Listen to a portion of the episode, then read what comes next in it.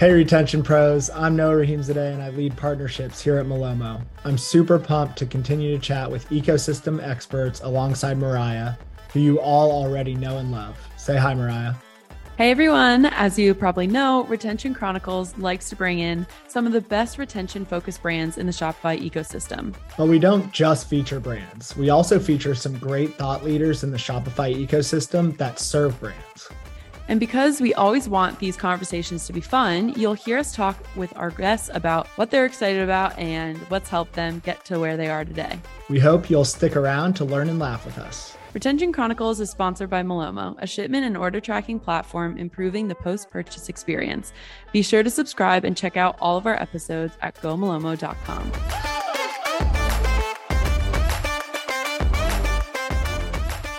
Hello, everyone. Before we get started with today's episode, if you've been listening, you already know about the tracking page design contest that we are running here at Malomo. I wanted to emphasize that it's open to any and all Shopify and Shopify Plus brands and agencies. So you can check that out at gomalomo.com or by following the link in our bio. Hope you enjoy this awesome episode.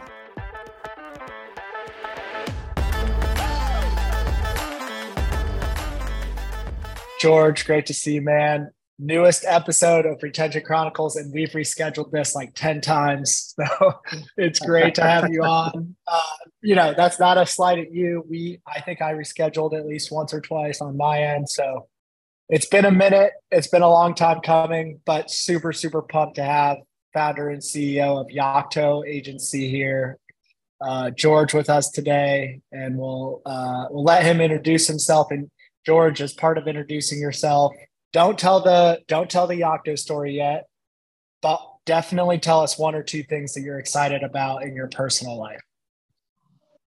Okay, first of all, thank you for uh, for having me here. We did reschedule a couple of times, so like as I told you, I think this podcast is haunted. I hope the content is worth it in the end, but because it was really uh, tough to to to to make it happen. So things I'm excited about. Uh, you mean like personal things or like work things? Yeah, yeah, personal things. Personal things. I've started taking care of my health uh, because I have way more free time lately because the, the business actually goes quite well, right. which by extension allows me to focus more on, you know, like fitness, health, etc. Like for example, I used to be a very heavy smoker and I've quit wow. smoking fully. Wow. Wow. Did you supplement with any other like nicotine gum or anything like that, or totally just cold turkey? I, I guess I should have, but I'm the, like I, am the type that just goes cold turkey and suffers for a week or two, and then and then that's it. So no, I quit cold turkey. I started uh, going to the gym again. You know, like a bunch of things, eating more healthy, etc. I think one thing that happens when you, you know, kind of like really start focusing on business is that you kind of deprioritize your health which yeah. is the worst possible thing you can do actually because if you do that you have less energy. And if you have less energy you do less for the business which is like kind of a stupid thing but we all do it in a sense. So very happy to to actually move out of that trap. Yeah absolutely. That's a that's a big unlock. I was with some ecom founders this weekend and one of them uh, was talking about how he's getting his business to the point where he can he's sort of operationalizing it to the point where he can step away a lot more. And, you know, this is a young guy, probably somewhere in between uh, or around our ages. That um, he's like, I'll be honest, like I was, I was concerned I wouldn't love not working, and he's like, it's awesome. Like, it's like now it's just trying to optimize everything to work less, but uh, continue obviously running, you know, the successful business. So it's great to hear that Yocto is in that position. Are you uh, you doing any travel as well as part of this extra free time this summer? I'm uh, planning to go to the Grand. Is it called Grand Canaria or Grand Canary? Gran Canaria. It's like islands in Spain, basically. It's a really nice place. Oh, I'm gonna nice. stay for a while there. Yeah. I gotta look this up. Have you Canary heard of it, Island? Mariah? Wait, Canary Islands is that? Yeah, yeah, yeah. I think I think that's how it's okay. called, Gran Canaria or something like that. Yeah. Yeah, wow. I might have to look it up specifically, but. Oh, this looks so awesome! Holy cow! It's cool. And as far as I as I heard, like there is also like a digital nomad type of community there, so it's, it's gonna be like quite nice uh, to, ah. to also meet people and stuff. Very nice. Well, congrats I, on that. I did get it uh, done, you know, like I'm still white as hell and I live in Greece. So I really that. You got to get the tan. Yeah, the tan going. Um, it's great to hear Yocto's in that position. Let's, that's a good sort of transition. Let's talk about um, your professional background leading up to Yocto. And then let's get into the agency and um, you know what you who you guys serve how you're differentiated and i'll i'll guide that part of the conversation but would love to just start with like your your background george up until yocto. So i've been in e-commerce for quite a long time. My first role actually was in copy. I was a copywriter a direct response copywriter for a company called div brands. It's an e-commerce company quite successful i was there quite early on and basically the company blew up. Like we grew quite fast. And along with the company, also started growing professionally. Like I became the copywriter. I had a team of copywriters. and I became like a marketing manager, then a marketing director. and by the time I decided to leave the company, I was, um, besides the two owners of the company, I was like the highest ranking uh, executive, at least from a marketing standpoint. Uh, and then I was a consultant for a time um, basically went to a variety of companies and like help them improve their marketing, not just from an email marketing slash retention slash CRM perspective, but also like CRO. I've done some work on paid media. I've done a bunch of things really because my role was diverse. Um, eventually, I decided to uh, focus in the retention space primarily because I was seeing a lot of demand there, and I had uh, experience in that. And what happened basically was that I had too much work to do after a point um, as a consultant. And I said, you can either kind of stay doing what you're doing, and then because I was living a good life already, right? Like I was making good money, it was relatively easy. Or you can try to build something bigger than yourself. And I decided to do the the, the second uh, thing. So this is how Yocto uh, was created. Initially, the brand name was me. It was like me as a consultant. I had like some, you know, uh, contractors that were helping me with a bunch of things, but it was basically me. But I said no. Forget about George. And also, this is almost like a mindset change because initially I wanted to be the expert. I wanted to be the guy that everybody would go to. But now I don't really care at all. I want the company to, to be the experts. Like I don't care about being popular or known or like it's not important to me. I want Yocto to be well known. So this happened actually uh, last September. So Yocto is less than a year old. Um, we do. Do you want? Do you want me to start getting into like the details of Yocto? Yeah. Or like... No, that's that's great. Um, I am curious. Like before you get into Yocto, because there's so many consultants and there's a ton of agencies as well in the Shopify ecosystem. Like how, how why do you think it was that you hit this critical mass where you like basically either had to start an agency and hire to support all of your demand or be a lot more selective and stay where you were at? Like what do you attribute that level of uh, attention and success to uh, before before you even started the agency? A lot of people would say something along the lines of I'm better, I'm more skilled, etc. The reality is that much of it is luck, really. You get wins, and then those wins lead to more wins. Like, mm. for example, my initial success at the brands led to the first projects I had as a consultant. And then I, I guess, lucked out again because I worked with a very big company called Kilo Health. Um, mm. Like they're above 200 million in in annual revenue, and that led to more success and it spirals out of control. And a big part of it is luck because it's not that you're hardworking than everybody else. It's just that you are hardworking, you might be smart or capable, and also the circumstances are right. So I would say luck is a big factor. And then obviously, there's probably an element of me knowing what I'm doing also when it comes yeah, to work. Right. Right. And, and and I guess like if I were to to to, to give you a trait, uh, I, I take I take the money that people pay me very seriously, meaning that I do try to go the extra mile. Like it's not that I try to, you know, deliver the value to the client as efficiently as possible for me necessarily, but I try to deliver the maximum value to the client. Those are not always the same.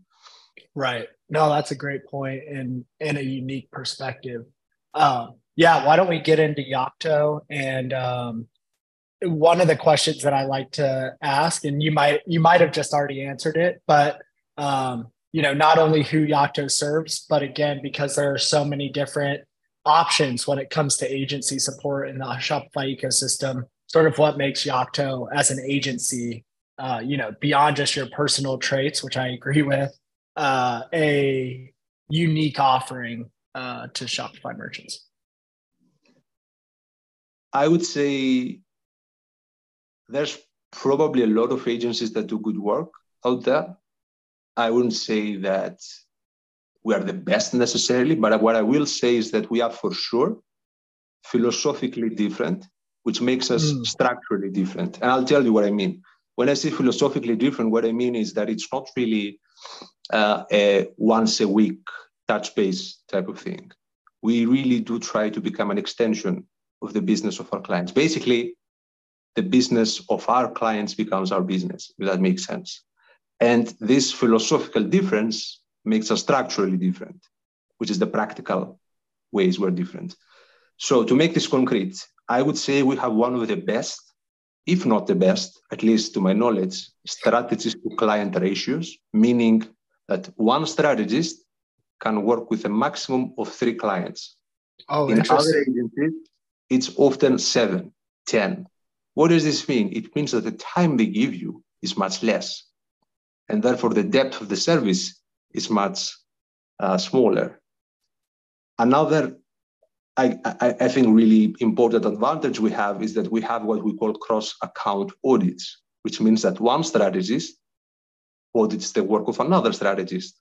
For you as a client, this has no disruption at all, but you're really getting two brains for the price of one. That's a huge advantage. It leads to mm-hmm. net new ideas without any disruptions for you. Another way we are different, we do what I call a technology audit. If you recall, when we started working together, like as, as partners, I asked you very specifically and very intentionally, what technologies does Malomo work well with? That was because I have a big list of technology, and I, I, want those companies to be synergistic between themselves. I have a big list of companies that can cover everything in the technology stack of a client. And when we start working with a client, we really do audit everything they have from yep. the pop-up all the way to what happens after the sale. And by auditing this, we're able to spot gaps. We're able to spot inefficiencies. And by extension, we're able to make recommendations and help them implement what would add more value to them. And they don't pay extra for that. That's part of our service. Another advantage, how people pay us. You know, in most cases, what happens is you start working with someone and they say, hey, like this is our fee, you need to pay like five, 6,000, you pay this, and then we start. We don't do it like that. And we don't do it like that because we have a healthy business. We have cash flow. We don't care to collect upfront. Instead, we invoice you at the start of the next month. So we start today, but you pay the 1st of September. What does this mean? It means that you have a full month almost to make the money that you're going to pay me. Yeah. Very so there's a lot of advantages like that. And I would say that again, there's, I'm not saying we're the best necessarily, but if you think about our niche focus, which is health and wellness, we have a lot of experience in health and wellness. And if you think about our price point, we are for sure one of the best. Yeah. I've seen that come through in the merchants that we've worked on together, like the, you know, a lot of our agency partners, and I don't even think this is necessarily a bad thing, but a lot of them are pretty hands off when it comes to Malomo specifically. Like I, I don't know how they are with their other technology partners, but a lot of times it's, you know, we're their preferred order tracking solution. They recommend Malomo and then they let the client or our team build the build out the the post purchase experience. And like I said, we're really good at that. Some merchants are really good at that. Others need a lot more handholding. But regardless, I think the added oversight that you've been able to provide your uh, your merchants that we've worked on together has led to some problem solution, resol- you know, uh, identification and resolution. It's helped us be more efficient and learn from one another. Um, and it's helped the merchant get value more quickly because you are so um, sort of intricately looking at everything they have going on.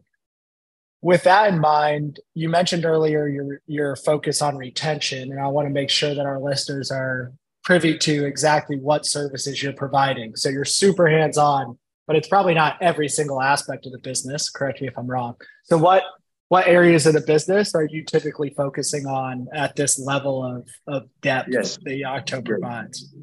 We are helping, we're managing rather uh, email and SMS for most of our clients. Our biggest clients have a CRO component that's in addition to this, but we don't really offer this very frequently. Got it. CRO okay. landing page tests, optimization, that type of thing. Got it. Which, yep. which actually works well with email and SMS because people don't really think about that. But what happens after you click on the on the email is like important, right? So exactly. Yeah, I mean the the obvious example for us is like some merchants will come to us and say they already have their post purchase flows, their order tracking flows in Klaviyo. And that is great, right? Like it's it's a good thing to do because you're able to brand those templates a lot more easily than you are in Shopify you're able to even put some, as we all know, put some marketing content in the bottom and drive some uh, marketing results as a as a result of that. But uh, if you're still linking out to UPS or FedEx from that email, you you've just basically wasted all of your time and effort. You know, moving those emails over to Klaviyo because you're not ca- recapturing any of that web traffic, and therefore you're not able to convert that web traffic into more sales uh, during order tracking or subscription program signups during order tracking or uh, you know leveraging your UGC for brand affinity. So I think that that is absolutely a great call out that CRO and, and website optimization is, goes hand in hand with email and SMS. Would you add anything to that? I would just add that what you just said about bringing the transactional traffic back to the website is a major missed opportunity. I, I have to say this, like I was skeptical at first. Yeah. Uh, because I, you know, like that are people gonna really buy after they bought while they're right. but actually they, they do actually. And they do it in great numbers. And the best thing for people like me that are in the you know email marketing space and so on those emails actually have insane engagement. Insane. The likes of which you've never seen before. Anywhere else. You've never seen that type of click rate. You've never seen that type of open rate. And every time this happens like every time this happens you're sending a positive signal of deliverability. So it really helps with everything else. Think like it helps the customer. It helps the brand because you're getting returning traffic. You can educate them on the landing pages. You can get repeat orders. And also it helps the rest of your email marketing program. So it helps the marketer as well. It's it's really a no-brainer. The price that uh, you have is like really a no-brainer i would say. Like in, in, i would be tempted and i'm not saying this because i'm in the podcast but I would, I would be tempted to say that if you are not doing this you should do it. I shouldn't think. You should just go ahead and do it. Yeah. Yeah absolutely. Appreciate you saying that. We couldn't agree more. Uh, but yeah, it it it's funny that like it does feel like such a no brainer for all Shopify merchants. Um, I think that there's still a lot of education that needs to be done, to be honest, because of what you said, George. That you know most most brands who haven't thought about optimizing order tracking either haven't thought about or don't believe the results that can be driven from it from a net new sales perspective. And um, I think for me personally, there's a lot of stats that we talk about a lot. Like 15% of your order or your uh, web traffic hits the order tracking page. Customers view their uh, or track their order about five times on average per order. But the craziest stat that I've heard in my entire time at Malomo is that customers will buy more stuff while they have an order on the way to their house 3% of the time. So, like, it doesn't sound like a crazy number at all but for a lot of our merchants, it's high six figures, low seven figures in annual revenue that they're doing just by providing upsell and cross sell opportunities on that order tracking page on their own site. So uh, I agree. I think that uh, you know I didn't believe that, but now I've seen it firsthand exactly. for a year and a half, exactly. And it's a massive, massive opportunity. I think you need to see this to believe this. But what might, what might be, I guess, easier for people to digest is the following. Like if you think about retention, what is retention? Retention is an outcome of the customer trying and liking the product, right? That that's mm-hmm. what it is. Having a good experience, let's say, and like achieving what they wanted to achieve with the product. That that's how retention happens. And if you start the relationship with the customer on the right foot, which giving a good transactional experience is exactly what you're doing, then you're coloring everything else in a positive light.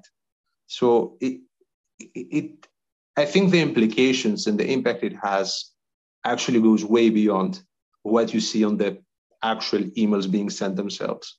It probably creates positive associations that trickle down the, the lifetime, like for a long time. Because especially if you're buying something like today, I bought an Oura ring. I think Oura ring it's called. It's like an expensive, like I don't know, 400 something. Like, I don't recall how much, but it's kind of expensive. Now, if I receive no notification or anything, right. I will be, what the hell, what happened? And I actually received an SMS that tells me like it's going to arrive there. Uh, like every, I feel pretty much reassured that okay, I didn't get scammed. Like I, I can rest easy, you know, that I spend my money in a good way. And that feeling has a lot of value, even if you can't really quantify it so easily. Right. Absolutely. Yeah, I think that's another challenge that we run into is especially if merchants push back on order tracking being a revenue channel, which we've proven at this point. Um, it, take that away and just think about driving 15% of your traffic to UPS and FedEx versus back to your site where at least you can provide a branded experience. Like to your point, you know, merch, uh, especially for those higher value merchants where you're buying expensive things or you're trying anything for the first time, there's there's a level of nervousness in that experience and by providing a more tailored personalized and branded experience versus a generic experience that's confusing which is what shopify out of the box is for for order tracking um, you're you're absolutely creating positive brand uh, brand affinity. So couldn't agree more with you there. Um, and appreciate it's, really, it's really not great because like people pay a lot for a design agency to make a nice branded website and then they're sending the notifications that look like garbage right. it's, it's like yeah. need to do that but anyway I, exactly I, I think we made our case like if it is yeah, work, i don't know what else to. yeah we could talk about this for for hours um okay i want to get to like a recent project you've worked on that you're proud of you don't have to say the client name or uh, any sort of specific results, but if you can share name and or results, that's great. But first, um, email and SMS is an interesting space right now in terms of vendors. I know that you work closely with Klaviyo on the email side. Are you leveraging them on the SMS side, or are you using another? And what are your thoughts about consolidating platforms around email and SMS?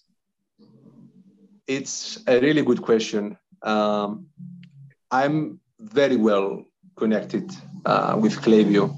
Like they know yeah. me in my first uh, name, like in, in the London offices at least.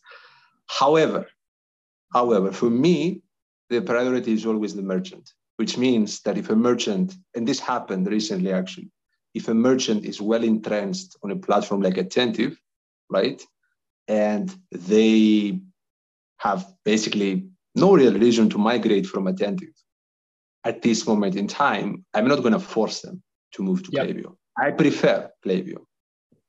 Attentive guys, if you're hearing this, I'm sorry, but I prefer but I'm still going to work with Attentive. I'm still going to work with like SendLane or like whatever platform it is. Um, I think generally speaking, consolidation is a great thing. If nothing else, because it makes the workflows of the teams that are working in the program easier. It's easier to have one place mm-hmm. wherein everything lives than have to like piece things together from three different platforms. It's just easier. That's one thing. The second thing is that it allows you to do things that are more effective. Meaning, if I have in my Klaviyo, let's say, the review data, like if someone said, I appreciate this trait of that product, if I have this data stored on the profile level, then I can use that to create an automation or like a campaign. It, it allows you to do more things to have everything in one place rather than having it, let's say, in Yotpo or like another platform that would not be connected to my um, to my email profile. So I do believe in it, yes. But fundamentally, I would say we're not married to Klaviyo, and yes. we would always prioritize what is best for the merchant. Awesome. I'm always interested to get uh, you know leading agencies' perspective on that because I think there are pros and cons to both. We work agnostically across Klaviyo, Attentive, and PostScript, and we've seen a lot of clients have success on all those platforms. So we're agnostic in that regard, but uh, always love to get your perspective. Okay, I, let's I, move I, on. I will say oh, one yeah. thing about this that I think is important. It's very common that we use technology as a crutch almost. Like we say, oh, we should move to this tool because it has that feature or that feature. But the reality of the situation is that all of the leading platforms, they have so many features, they're so robust that it's very unlikely you're maximizing them in the first place. And right. if you're changing from one platform to another, all you're really doing is like trying to find a crutch basically. And if the pilot of the platform remains the same, it's doubtful that it will lead to better results. And yeah, like this is especially true, I would say, for enterprise uh, platforms like uh, uh, let's say bigger than Klaviyo, because then things really become complicated. But why do you need this complexity? Do you really need this complexity? It's not an obvious answer. Right. Yeah, that's a great point. I mean, there's a ton of I would imagine there's a lot of switching costs, right? Whether it's exactly. even if it's just the amount of time, it's it's a pretty heavy amount of time. Any sort of ESP migration is a big lift. Um, exactly. So, yeah, that's a great call out. I, I know. Trust me. Trust me. I, I know of. Yeah, you've done that, right? yeah. Yeah. done that a few times. Felt that pain. Um, okay, tell us about a recent client project that you're particularly excited about. Uh, again, you don't have to say the client name if you can't. I can. But, I can. Um, I don't mind. Yeah. I can. Yeah. Let's do it. I'm, I'm really excited about. Uh, it's a, it's a fantastic brand. Uh, it's called Myovi. It's in the UK. The founder yeah. is one of the smartest people I know. Like he worked on Google. He's a doctor. Like he's a very bright guy, and it's not necessarily that I'm proud of the results we have for, for them. The results are great. We have a case study on the website, yocto.agency. You, like everyone can take a look. The results are great. But what I really like is that it, it speaks to what I was saying earlier, right? Like we help them actually define the new products they would develop for their brand. Mm. We did a hmm. lot of surveys. We discovered a lot of pain points of their audience. And now the brand is developing products to address those pain points. So it it what, what I like is that it feels like we have an actual impact on the business. It's not that we have like great open rates, great click rates and stuff like which, which is nice. It's always nice. It's always nice to see the dashboard on Klaviyo go up, right? But that's yeah, that's not the full business. That's your channel. And what matters is really helping the actual business. So seeing them launch five products, they're launching five products, and knowing that we've contributed to those products, it's like an amazing feeling. Absolutely. That's that's awesome. I think that might be one of the more unique things that we've heard because and again, nothing wrong with you know talking about your area of expertise and what you've been able to drive results wise there but i love how you tie that back to the broader business goals I, like when you say you surveyed a bunch of people to figure out what these new products would be, those were through your email and SMS campaigns, I imagine, or different channels. Correct. Correct. Yeah. And did they specifically, you know, hire you you all to um, to do that specifically, or did you did nope. you kind of nope. identify the opportunity to do some customer research? Like, how did that come about? Again, it, it speaks to how we're different from other agencies, right? I, I, I'll, I'll answer your question. When we start working with a client, the first two weeks, specifically the first two weeks, we have what we call the strategy development phase. And a part of that is doing customer research. So we develop surveys, we run surveys, we analyze surveys, we produce reports, like we map everything in a structured way so that you can interpret the data.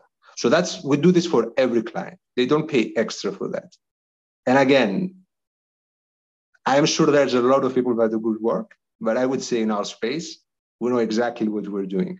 And I'll, I'll tell you one thing that we're doing that I've never seen anybody else do. And I think it's actually fairly uh, uh, not unique, but like unusual and also beneficial to the listeners potentially. We use sometimes, we, we play a lot with surveys.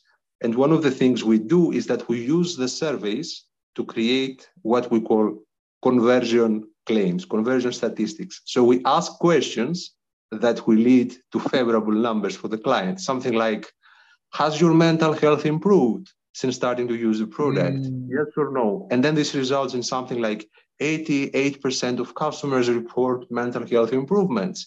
And then if you do this smartly, you can add a time frame within the first 30 days. And this becomes a very powerful claim that you can use on your landing pages, on your emails, even your ads. You need to have some disclaimers, obviously, but it's very powerful. And this is done through surveys. Right. Yeah. I, I love that example. I think it shows sort of how you all think outside the box when it comes to email and SMS rather than just thinking about you know click through rates and conversions you're thinking about how can how can these channels drive a bigger impact on the business would you agree with that exactly and i i, I mean since we're discussing this i'm going to go on record and say that honestly most of the email marketing metrics don't even matter at the end of the day. Like what matters, the actual email metric that matters is the number of unique clicks that you're driving to the website. That's mm-hmm. what actually matters. Because if that number goes up, the value you're contributing to the business actually likely goes up. That's the, the best correlation there is. Um, like things like what open rate do I have, or like how how much is like the bounce rate and stuff like that. Yes, they matter to an extent, but kind of not really. Interesting. So you think the North Star metric, so to speak, is that unique open rate. It's not that you're it's not that unique, you're not unique clicks. Unique oh, clicks. Unique How many people you bring yeah. to the website? That's that if that number is going up, good things are likely happening. You should Got be chatting a lot more things. It's not just this, but right. I'm just saying that the emphasis on things like like open rates, for example, it, I, I, would say it's not as important as people make it out to be, especially now that it's like mostly inflated and fake anyway. Right. Yeah. And yeah, it's just it's kind of convoluted, but yeah, great call out. Um, yeah, I'd be remiss not to not to also mention the case study we did together with uh, Miracare, and you know that I think that that one shows clearly what you were talking about earlier, which is the click through rates from those emails uh, being so much higher than most brands would think uh, any any email campaign could be. But there are these order tracking emails that almost every customer cares about, right? So they want to know exactly. where their package is and when it will arrive. Um, one, one point about one point about Miracare, I want to say, first of all, they have been a partner of ours for a long time, like over a year. And we've renewed our contract. I, I, I don't see a path wherein we're stopping anytime soon. Yeah. Um, I want to use this as an opportunity to say that since Yocto started doing business in last September, we've actually, and I, it, might sound like it's fake, but it's not. We've actually never lost a client. We've only stopped awesome. working with one client, but I made the decision there. Yeah. Everybody else we work with, we're still working with them uh, or the project like if it was like a project like implementation right. type of thing the start and finish. Like all retainer clients they're still with us. And again saying this in the to answer your question how we're different well i guess that yeah. Yeah again, we're doing something good. I think that's a great call out. Yeah and we've seen that on our end too. So what do you what would you say you attribute that to? Is it your is it the, the approach that you talked about earlier? Is there anything else that you would call out on that note? Much of it is what i described already. I would say there are some things that are a little bit harder to point to. I might be wrong but i think for example the fact that i have personally have frequent open transparent communication with our clients, like on a how can we improve perspective. Are we doing uh, what has value for you? Like, let, let's call them pulse checks. I have pulse checks with clients like every couple of months. And I do that very intentionally. There's like a checklist of questions that I go through that has like down to earth practical things like do you see the do you see value in our reporting? Like from one to five, how would you rate our reporting? Do you see value in like this and that? Um, and then based off those discussions, there are like outcomes. Either we are in the right course, in which ways we continue to double down on what we're doing, or we make course corrections. So I would say that this also plays a big role. Um, and I would also say this is more for the agency owners that are listening. I think a big part is also knowing who to work with. Like, yeah. Uh, you can't necessarily um, race uh, to be the first every time, right? Like in a horse race. But you can learn to select the right horse so that you have a higher probability of racing first, if that makes sense. And I think it's the same with the, the brands you work with. You shouldn't be working with everybody. You shouldn't be working with broken businesses that want you to fix them. You should be working with companies that have a plan, a real value proposition, a real, you know, like uh, target audience, a knowledgeable team, like actual companies that know what they're doing. What I see a lot of agency owners do is that they take everything. They will say that mm-hmm we are going to take your money and we are going to figure it out. That, that, that, that's not a good thing because it can't have a good outcome. It can work temporarily, but what will end up doing is that the project will break down, the client won't be happy because you can't really fix a broken business, then your team won't be happy because they're to be like, why are we working with those people? Like, I didn't sign up for this, right? And this has like chain effects that affect everything and it basically affects your reputation also, and it does a bunch of things. So I would say that this is another thing. We've been selective of who we are working with, and we've been lucky also of who we are working with, both in our yeah. clients and in our tech partners. I want to say this. This is a call out for people like you. You've been incredible in how responsive you are. Uh, in like, I, I, I'm a difficult person to work with sometimes, but like you've been incredible.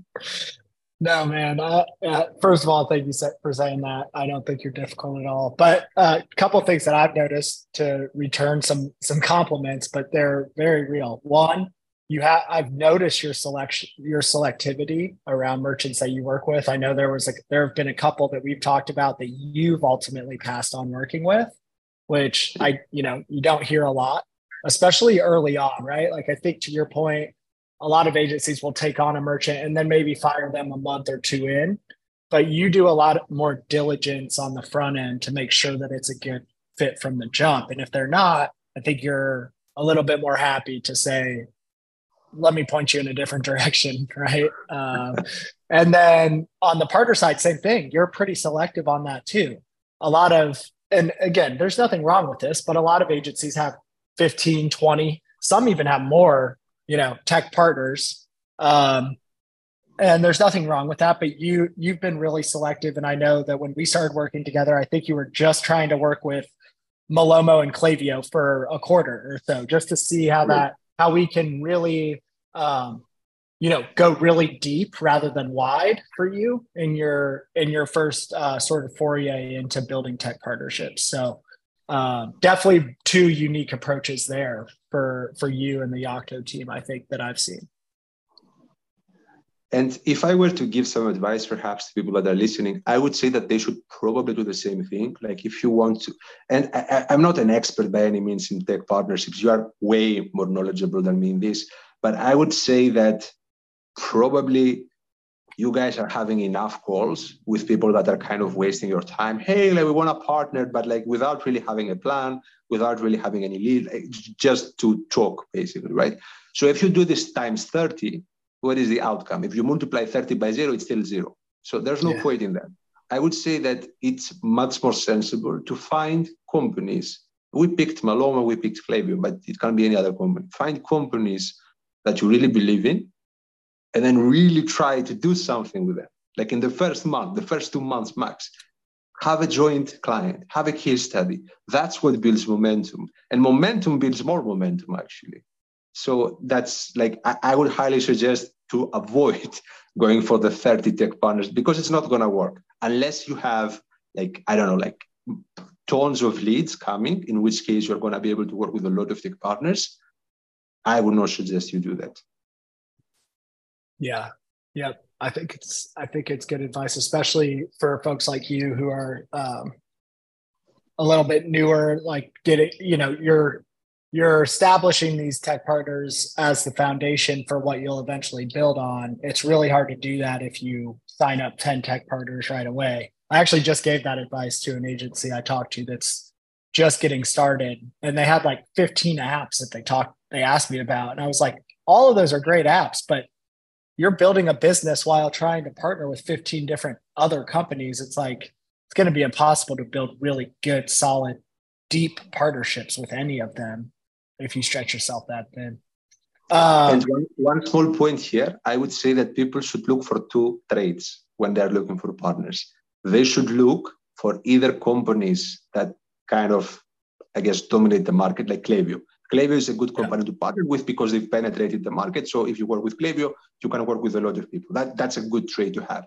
The right. second thing is a team that's flexible and cares.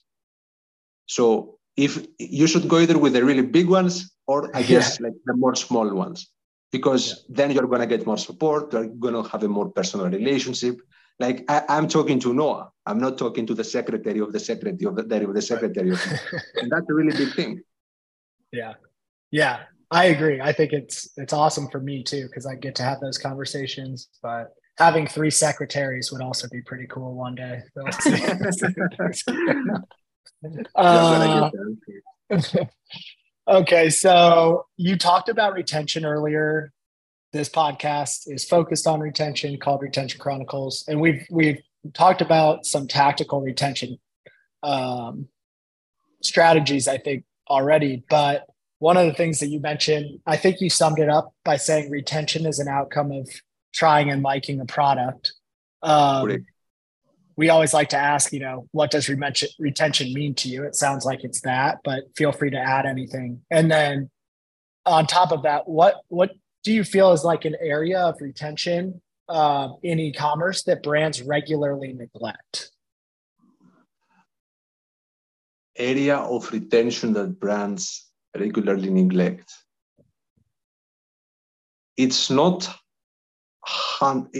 hundred percent retention, but it is related to the post-purchase. So again, how we're different. When we start working with a client, we purchase their products. So when we purchase their products, what we often see is that there's a lot of jarring things that are happening. Like, for example, a, a common one, the Shopify notifications, the post purchase notifications, they overlap with Klaviyo emails. Yeah. So you're getting Shopify notifications, and then you're getting a Klaviyo email that basically says the same thing. Oh, hey, like you purchased this, thank you, la la la. So it's the same thing. Uh, or there's like in, inconsistencies in like the branding. So the Shopify ones have a different from name than like the Klaviyo ones. Or there's just illogical things happening. Basically, I think one very neglected area is that the operators don't really buy the products they promote and they don't really see what the users see. And that's a very big problem because if you don't see, how can you improve? How you can empathize with what they see? So what we do for this is that I said we buy the products and we map everything in a visual way. You know, we use Miro for this, but the tool doesn't matter. We map everything and we literally try to trigger every single path.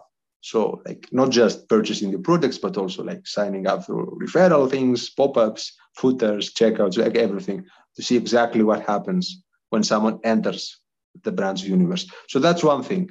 Um, I would say that another thing that I see is that there's a lot of talk, a lot of talk about uh, retention and like LTV and all of those things, but I don't really see a lot of it in the real world. I, I see people talk about it a lot, but I yeah. don't see a lot of doing which is very interesting to me. Like I, I, sometimes go on LinkedIn and I see all of these talks about like cohort analysis, etc. I'm like, wow, everybody must be crushing it, right? Like what the hell? But then I, I, I see what's actually happening, and it's not that. So I, I, I would say probably educational gaps. Like we, we kind of need to upskill ourselves a little bit more on how we do things to go like from theory to practice. Um, and like like a, a, very tactical thing that you can do is find the average days between the first and the second order, and then use that to time the messages. So, for example, you can say that let's say that the second order happens within the first 45 days. Like I'm just going to give you an example. You can have your regular emails going out within that period of time. And then if the user doesn't purchase again, right? So they don't exhibit the expected behavior, they deviate from the expected behavior. That's when you have a promotion. And you can have something like, hey, $5 credit added to your account, something, something like that. And then they are going to be incentivized to place the second order. But it is at the right moment. It's not random or accidental. Right. So yeah, yeah, man, I love that that tactical use case. Uh, that's good stuff that the merchants listening uh, get a lot of value out of. Um, yeah, I, it's funny you say that. Like people talk a lot about uh, about you know these different LTV and retention tactics, and it's it really is fascinating to me to think about like what percentage of people are actually doing it. or you know even like did the person who just posted this are they actually doing this uh, I'll, tell you, doing- I'll tell you about one thing and i'm i'm guilty of this as well like one thing that's kind of popular is like challenges like you should be doing challenges and I, have mm. done a lot of challenges actually so I actually know what i'm talking about and they can work but challenges make sense for certain products. Like you can make a challenge for a supplement, like to take it daily and like improve, like that type of thing. It works. But how do you do a challenge for shocks? You know, you can't yeah. do a challenge there. So if you're selling shocks, what do you do? You have no retention. No, like you right. still need to do something, right? So a lot of the advice people give is very theoretical. And to make this, like to actually answer what I'm saying, how do you sell shocks? you you, you don't really need to incentivize users to wear the socks. They're going to wear the socks. What you need to do from a brand perspective is capture a portion of the mental availability they have. So you need to be basically in front of their faces. What does this mean? It needs to be having, you need to have enough excuses to be sending them enough emails frequently. Like that's what you need to do. Which, what does this mean? It means you need to produce in content, have nice collaborations with like influencers or whatever, so that you have excuses to send content. That's how you would approach the retention there. It's not through a challenge. Yeah. Wow. Uh, again, great, great tactical example. And it's like, yeah, I agree. I think, you know, I think that same thing for subscriptions, right? Like most brands can f- find a way to have a subscription program, but um, since that's probably the most talked about lever for retention, and you know a sock brand may have similar challenges i'm sure that there are subscriptions for sock brands but they have to find other levers other levers to pull right? Um, yeah. okay we're wrapping up here. This has been awesome. It flew by george. Um, you've had an awesome career that you just kind of walked us through um, throughout the last hour. So i always like to end these episodes with one tip or trick or piece of advice that's sort of stuck with you and helped you get to where you are today and where you're heading into the future? I would say that the most important thing by far, by far, it's and it's gonna sound like weird, but the most important thing is to have faith in yourself. Mm. That's the most important thing. Trusting your gut, basically, because you, you i think you need to be slightly delusional to succeed you need yeah. to, to, to be to be kind of seeing like the difficulties and the challenges and be like it's to work out. It's fine. Yeah. You, you need to have that sort of attitude. Because otherwise like realistically speaking you shouldn't be taking a lot of risk in life. Like for example business has a lot of risk. Right. Talking about probabilities you probably should not start a business. It's probably much easier to make like to, to live a good life working yeah. for a good company that where they respect you and stuff so if you go by what feels safe and yeah you are not to live an extraordinary life i guess. So trust your gut take risks and have faith in yourself that no matter what you're to perform. I love that advice. It's actually very timely for me because i i've been reading a book called thinking fast and slow and it's uh like Nobel Prize winning economist talks about exactly what you just said that like you pretty much have to be crazy to be an entrepreneur. like from a st- if you looked at it from a statistical standpoint, nobody would do it really, or they would just ignore the statistics. I I'm like two thirds through the book, and I don't think I'm going to read any more of it because it's like it just it's way too logical, and like I would prefer to kind of take your advice, George, and trust the gut and um, you know, the, the reality is, is people who uh, have massive success, right? They they do that and they don't look at the statistics, uh, or or maybe they're aware of the statistics, but they they believe that they can defy them. And uh, I think that's really awesome advice. So I appreciate you sharing that. My pleasure. Awesome. All right. Well, we're right at the hour. I've got a hard stop, so I'm going to let you go, George. Thank you so much, man. It's been a long time coming, but well worth the wait. And thank you, Mariah, as always. Yeah, this is great. Thank you, George. Thank you for having me, guys. Talk soon.